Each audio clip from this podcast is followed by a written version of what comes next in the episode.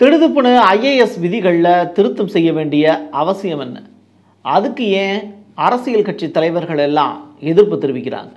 Central government மக்களுக்கு நல்லது தானே செய்யும். அப்புறம் ஏன் ஸ்டேட் கவர்மெண்ட் அது எதுக்குது? மாநில அரசின் உரிமைகளில் மத்திய அரசு தலையிடுதுன்னு சொல்லக்கூடிய கூற்று உண்மையானதா? வாங்க பார்க்கலாம்.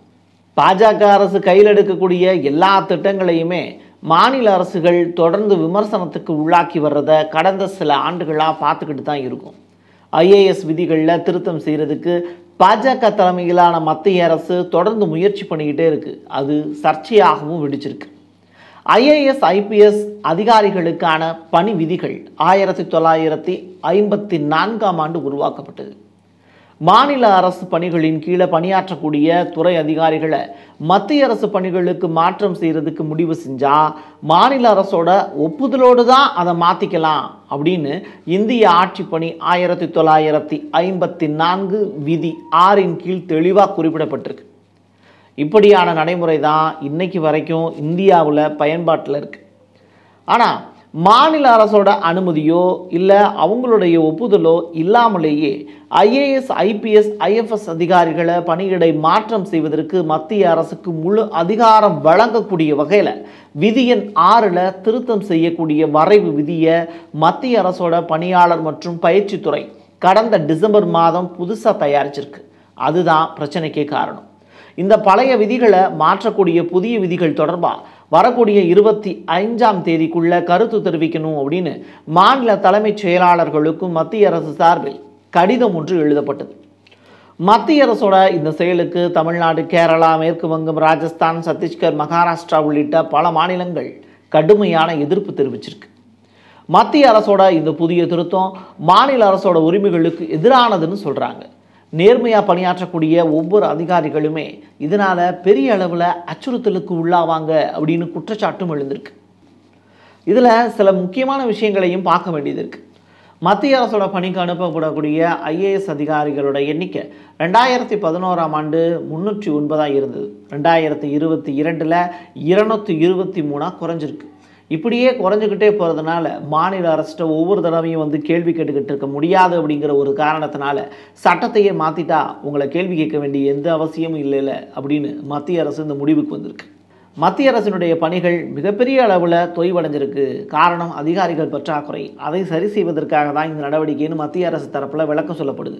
மத்திய அரசு பெருசாக மதிக்கிற பட்டேல் உருவாக்கின வலுவான கட்டமைப்பு தான் இருது. இந்தியாவோட இரும்பு மனிதரான சர்தார் வல்லபாய் பட்டேல் கட்டமைச்சது தான் அனைத்திந்திய சேவைகள்னு சொல்கிறாங்க இந்தியா மாதிரியான பறந்து விரிஞ்ச கலாச்சாரம் மொழி ரீதியாக பறந்துபட்ட நாட்டை நிர்வாக ரீதியாக ஒருங்கிணைக்கிறதுக்கு தான் இந்த கட்டமைப்பு தேவை.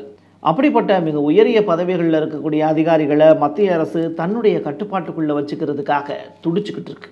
ஆஃபர் லிஸ்ட்டு ஒவ்வொரு மாநிலமும் வச்சுருக்கு. அந்த ஆஃபர் லிஸ்ட்டையே உங்கள்கிட்ட இருக்கணும். அதை நாங்களே வச்சுக்கிறோங்கிறாங்க மத்திய அரசு. இந்த மாதிரியான பிரச்சனையினால் மத்திய மாநில அரசுகளுக்கு இடையில் தொடர்ந்து கருத்து வேறுபாடுகளும் முரண்பாடுகளும் இருந்தது தான் கடந்த கால வரலாறு. குறிப்பாக நம்ம தமிழ்நாட்டில் கூட கடந்த ரெண்டாயிரத்தி ஓராம் ஆண்டு ஜெயலலிதா ஆட்சி பொறுப்பேற்ற ஒரே மாதத்தில் முன்னாள் முதலமைச்சர் கருணாநிதி முரசொலி மாறன் டி ஆர் பாலு ஆகியோரெல்லாம் கைது செய்யப்பட்டாங்க. அப்போது மத்தியில் பாஜக தலைமையில் தேசிய ஜனநாயக கூட்டணியோட ஆட்சி தான் இருந்தது. இந்த சம்பவம் நடந்த ஒரே மாதத்தில் மூன்று ஐபிஎஸ் அதிகாரிகள் மத்திய பணிக்கு அழைச்சது மத்திய அரசு. ஆனால் அந்த அதிகாரிகளை மத்திய பணிகளுக்கு அனுப்ப ஜெயலலிதா கடுமையாக எதிர்ப்பு தெரிவித்தாங்க மாநில அரசுகளோட உரிமைகளை பாதுகாக்க மற்ற மாநில முதல்வர்களும் ஆதரவு தருமாறு கோரிக்கையும் விடுத்தாங்க. இது பழைய சர்ச்சை அப்படின்னா இப்போ இடையில கூட ஒரு சம்பவம் நடந்துச்சு. மேற்கு வங்க மாநிலத்தில் புயல் பாதிப்புகளை ஆய்வு செய்கிறதுக்காக போயிருந்தார் பிரதமர் நரேந்திர மோடி.